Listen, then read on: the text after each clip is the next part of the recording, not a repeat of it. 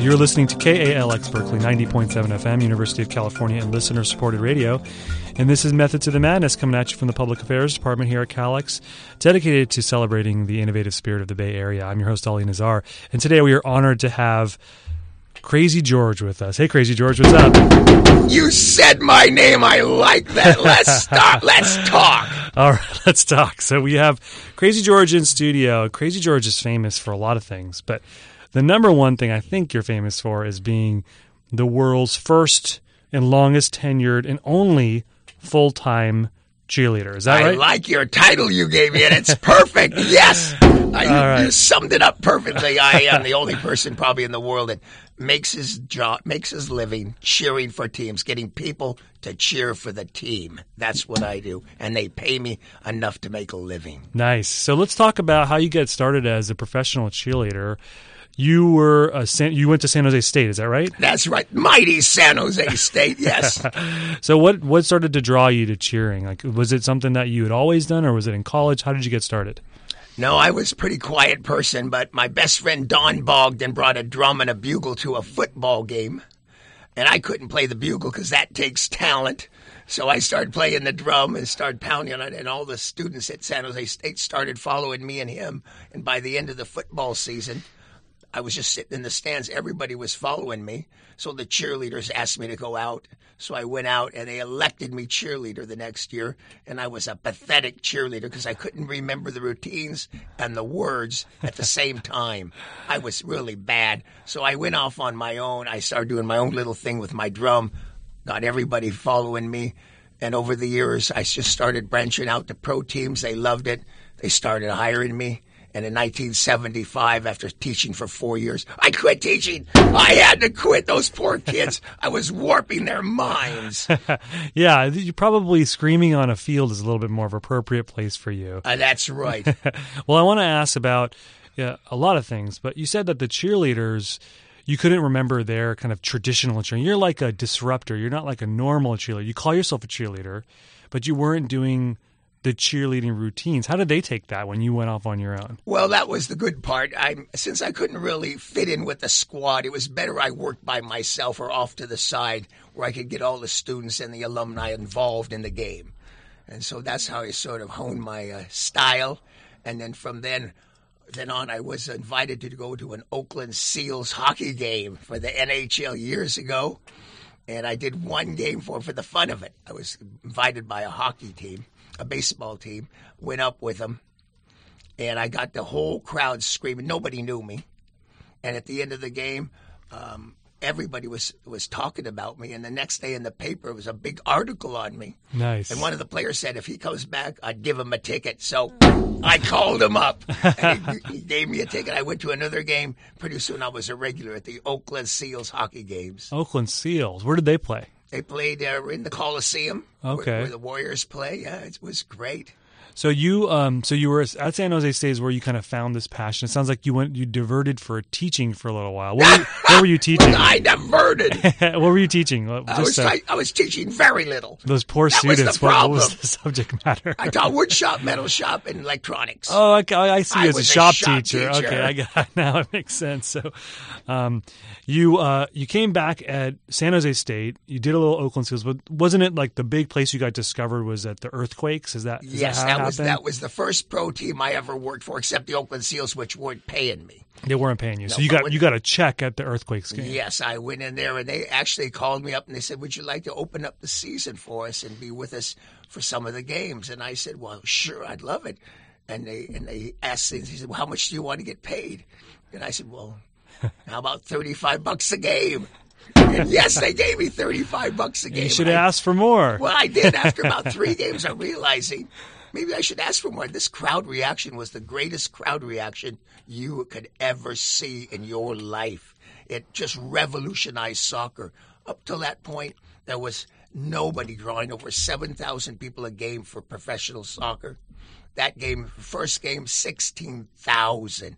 And they were mayhem there. The fans became fanatics and like one, well, it's not quarters in there, but before the first half, everybody was going nuts, and I was on full time with that team. What was what year was that? 1974, first year of the Quakes, and I started. I'm still with the Earthquakes, and I'm opening up their new stadium on the 22nd of March. Wow, did you say 1974? 74. That Yes, is 40 for those years ago, not I good at math. That's 40 plus years Plus ago. years, yes. Yeah, that's amazing. So your first professional gig for 35 bucks a game was for the Earthquakes, and then I think I read somewhere that Lamar Hunt was Ah, the Lamar. stands. Yeah, so Lamar for Hunt, people who don't know, the Kansas City Chiefs. no, this is the this is the NFL, the big boys. Big boys. He yes, saw I- you whip this crowd into a frenzy. Yes, he did. He saw me doing this earthquake game. The first game, he couldn't believe the reaction, and it was his league.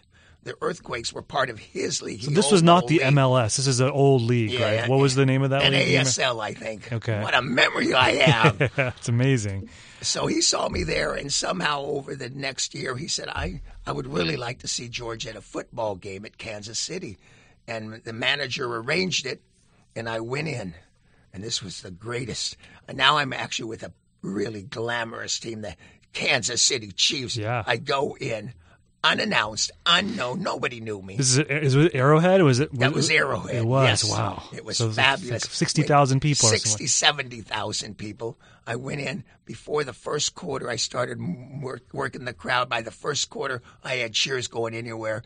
By the f- first half, I had back and forth. Kansas City, oh no, KC, KC, back and forth across the stadium. They couldn't believe it. The whole game, they stayed. All 60,000 people stayed, and they lost 45 to nothing Wow. and they still stayed. And Lamar Hunt couldn't believe it. He said, "When we have a game like this, nobody's here at the end of the game." And they stayed. I want you full time, Wow. So you got hired full time in full the time for the whole season for him. Wow. So you had uh, thirty five dollars per game in the in the soccer. What what did they, Well, what did they now it you went for up that? to five hundred a game. Wow, Ah, that was good. That's Now- pretty sweet. Yes. So you're starting to see. You're like, wow, I could. Is this the first time when you're like, I could do this for a living? Did Well, that it started off a little earlier than that when the the, the St. Louis Blues called me back in like 1972 and offered me a full time contract. This guy was like a Renaissance guy.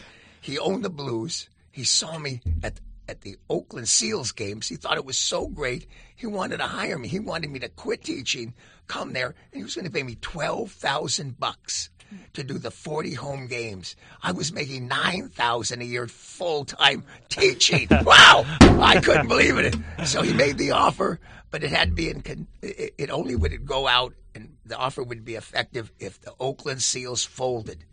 They were folding, but they were kept there for two more years. And both years he made the offer. The third year came around. I was ready to go. I was ready to quit teaching, and he got ill, and he stopped working with the uh, St. Louis Blues. So I lost out on that. But it gave me the idea that somebody might pay me that much. So how'd you get to the first kind of? Did you ever get a gig where it was like a whole season, like after the Kansas City? That was was that for the Chiefs? Did you do the whole season? yeah, season? the Kansas City Chiefs hired me at the same time the Colorado Rockies ice hockey hired me. The BC Lions Canadian football hired me. And that was all in 1975 76. So I was making enough money I could quit teaching. Nice. So we're talking to Krazy George, who is the world's only full time professional cheerleader here on K.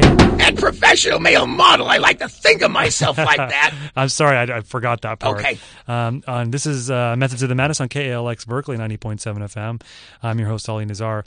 And so, George, you got this crazy idea that you could do this for a living. Now, I have a question. First of all, you've talked a lot about different sports. Is there different tactics that you use in different sports? Actually, not really. I act like a fan wants to react. That's why I'm successful. When I go into a game, well, maybe it wasn't that 45 to nothing Kansas City Chiefs game that I did first, but I do the as many fan cheers as the fans want, and I react like a fan wants to. I just stand up. The secret is I stand up, I turn around, I look at the fans. They look down and say, "He must be our leader," because I'm looking at them instead of the field.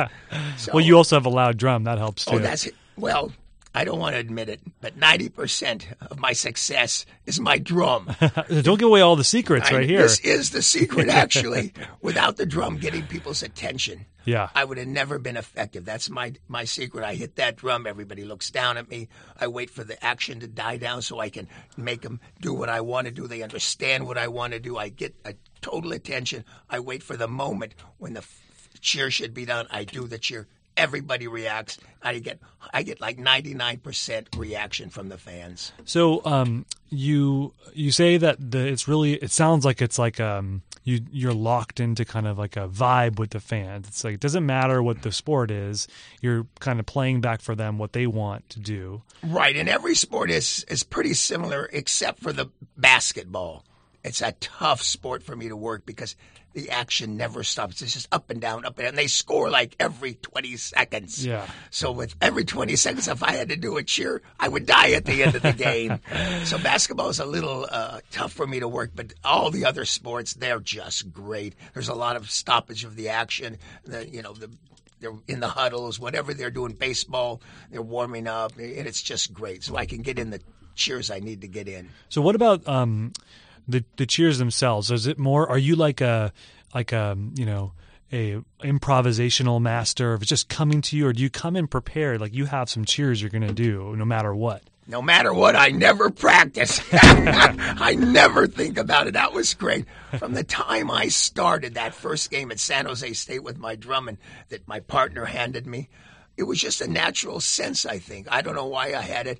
I'm a fan, I guess, of sports, but, you know, I just knew when to cheer, when not to cheer, what type of cheers, and I just made them up. Never think about them. I'm watching the game. I'm thinking about the game. I'm looking at the action. I go, what type of cheer do we need here? And it just comes to me. I do the cheer. It's always the right cheer. It's always appropriate. Never off colored. I've never done an off colored cheer in my life. And and another secret why I'm successful is most of these other people that have come along in the in the later years, they get these outlandish outfits. They look like they're from Mars sometimes. Well, people don't want to cheer from a guy from Mars. they want to cheer for me, a human. You know, oh, that guy, he looks human enough. Well, maybe not quite human, but close. So they go, oh, okay, George is one of us. And he's, they see me sweating. They, they, they see I'm working harder than the players, man. I get comments from the fans in the third quarter. They'll go, George, you're working harder than the players. You're sweating. I sweat so much during the game. So I, I do see like the jean shorts seem to be the signature look for you. Is that is that Oh, like a is that a signature? That is my signature. I had my Levi shorts on for the last 50 years, I think, cheering. Always wear the same old raggedy cutoff shorts. Yep. Nice. Okay, so um, let's talk about you know this show is about innovation, and of course, being the first full time male full time cheerleader in the world is innovation enough. But you also created maybe the signature crowd move.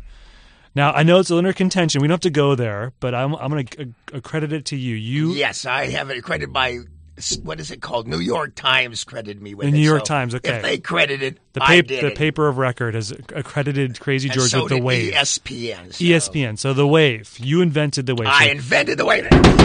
I gotta tell you, the wave I'd vote. I invented it at the Oakland A's New York Yankee playoff game, October fifteenth, nineteen eighty-one, when Billy Martin was the manager.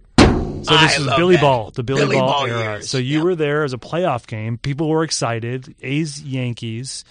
Now, how'd you how'd you come up with this idea of coordinating these? Probably it was like fifty thousand people in the stadium. Yeah, there was forty-seven thousand fans, and and unfortunately, I, for the other places that I actually was doing a pre-wave, I was doing waves at other places.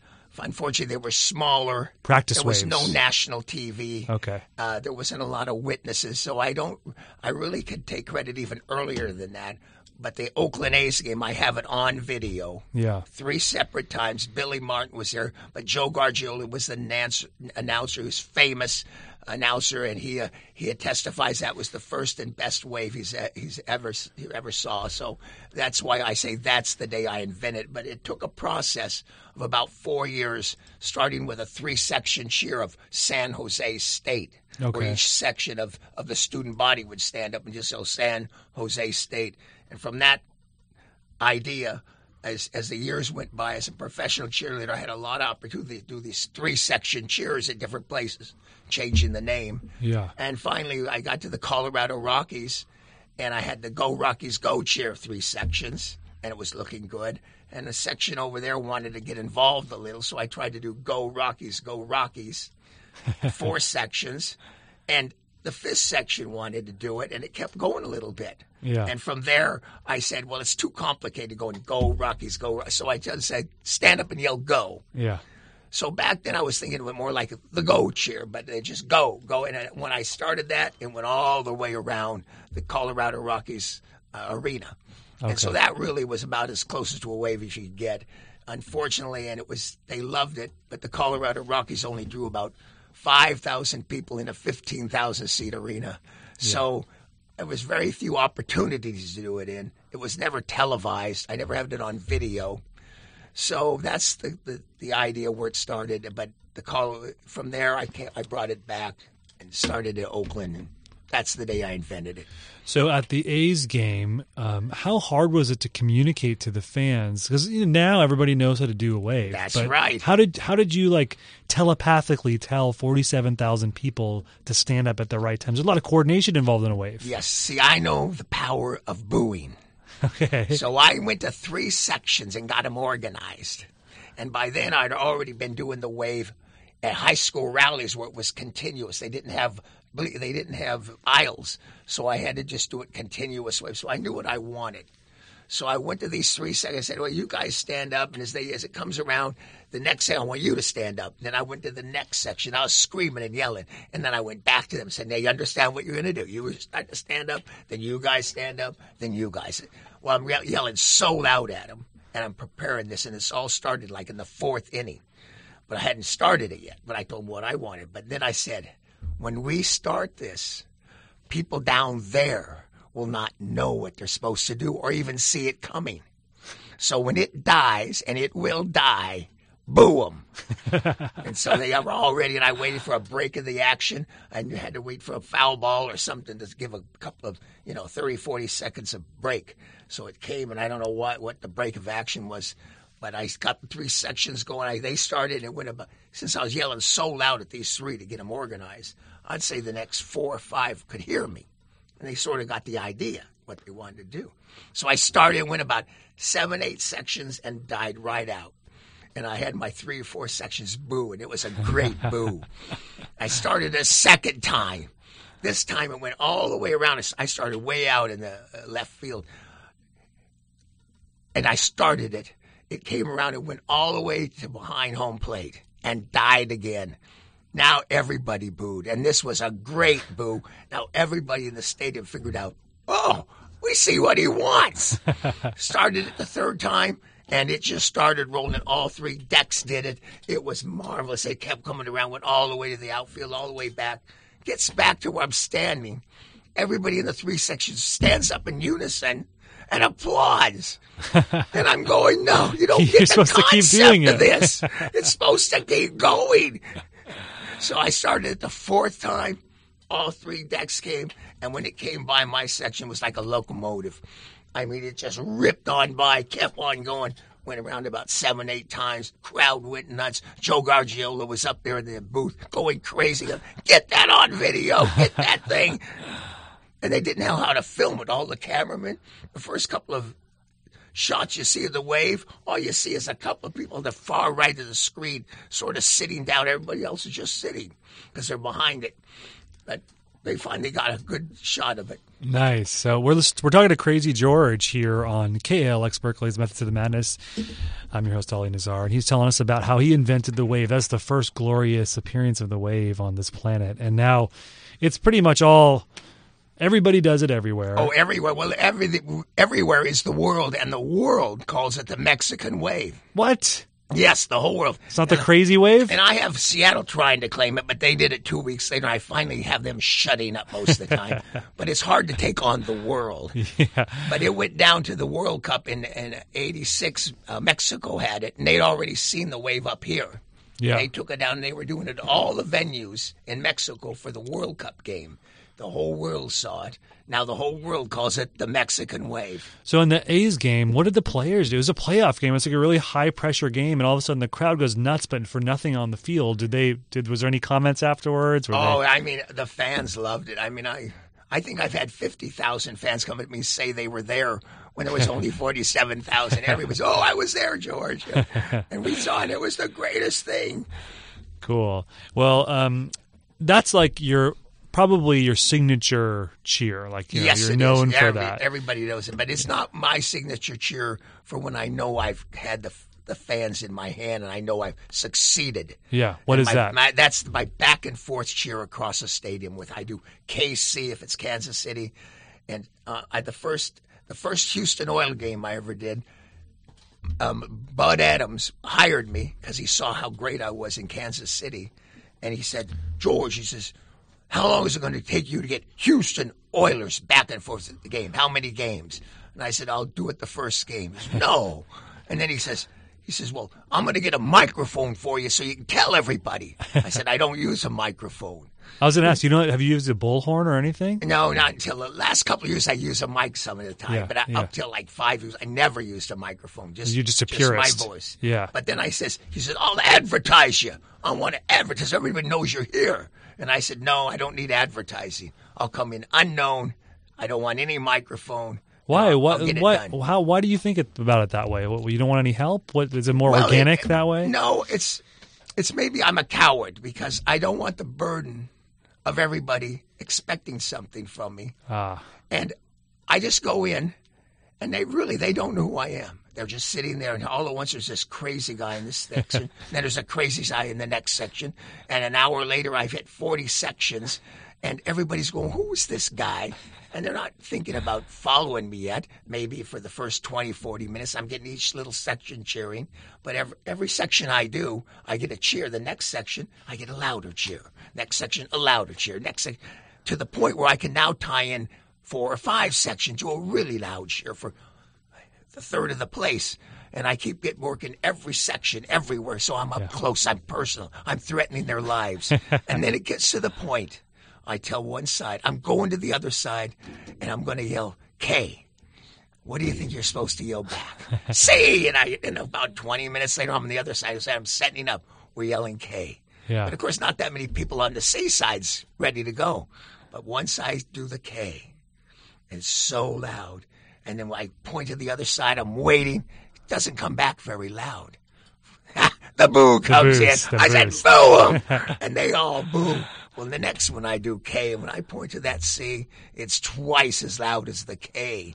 I mean, they go nuts over it. But once it starts, it just adds energy to each side. They want to outdo each other's competition in the stands. And then I know the team is going to bring me back. all right. So that's that's the victory. You've got um, the wave is the signature thing, but it's really the call and response when you feel like you really. Oh yeah. Once I've crowd. created that back and forth cheer across the state, they've never, n- nobody's ever, ever even saw something like that. Yeah. Ever. I mean, and and now they're seeing this huge, massive response from all the fans.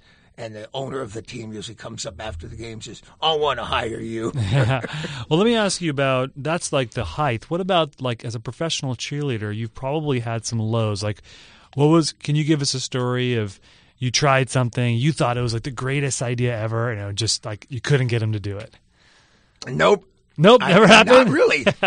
I, I've had one out of hundreds and hundreds and hundreds of games. I've done over a hundred teams, well over a hundred teams. But some of the teams I've done 50, 60 times.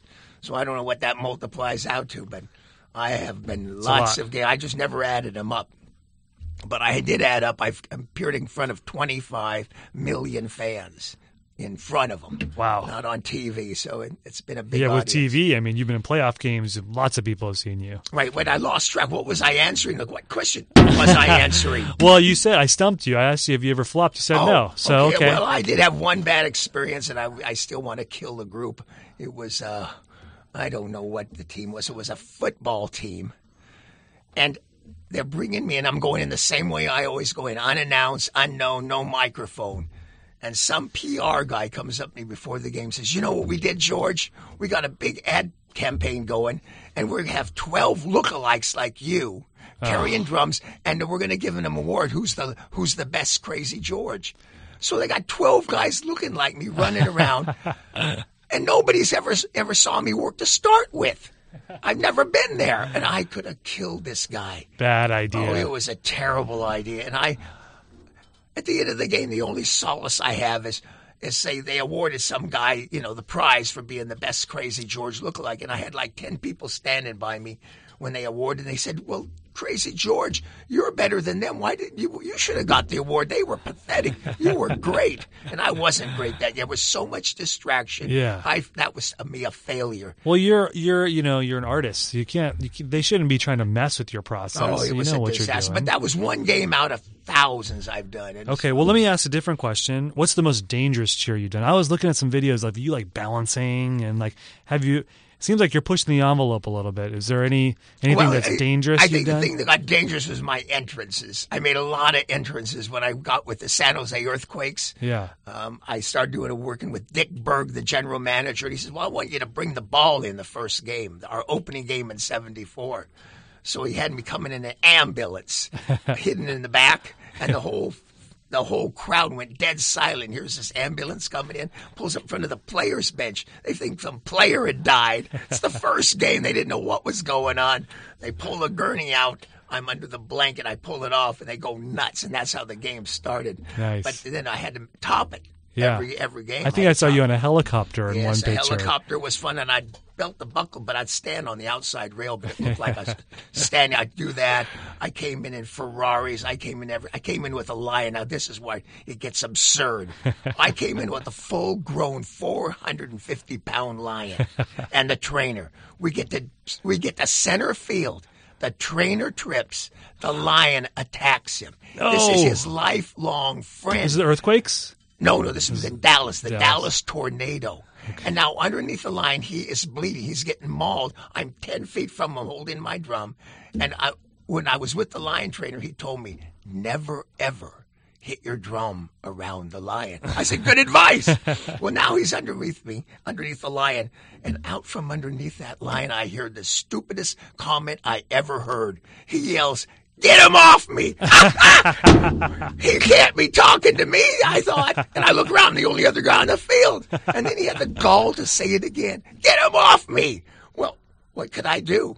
I took my drum and I went, and the lion stopped eating him. Did he try to eat you then? He spun right around and looked at me. I did not like this, but I had to do. I, I don't know if I had to do it, but I hit it. Yeah. But it took like four or five seconds, and by then the other lion trainer that was off the saw what was happening, and by the time that all happened, he'd already come to the scene and grabbed the other lion, and and helped the guy off, and he had to go to the hospital because he was bleeding. Wow. So you're also we'll add that to the resume. Lion lion trainer, I lion tamer. I was a very good lion trainer for four seconds. All right, so we're talking to Krazy George here on KALX Berkeley. We got a couple more minutes. So we talked about the earthquakes. So it's coming full circle. You're starting the new. You're christening the new stadium, right? What's going Oh, on I with have that? a lot of things going. Yes, I'm christening the new stadium on uh, March 22nd. That's their first game at home.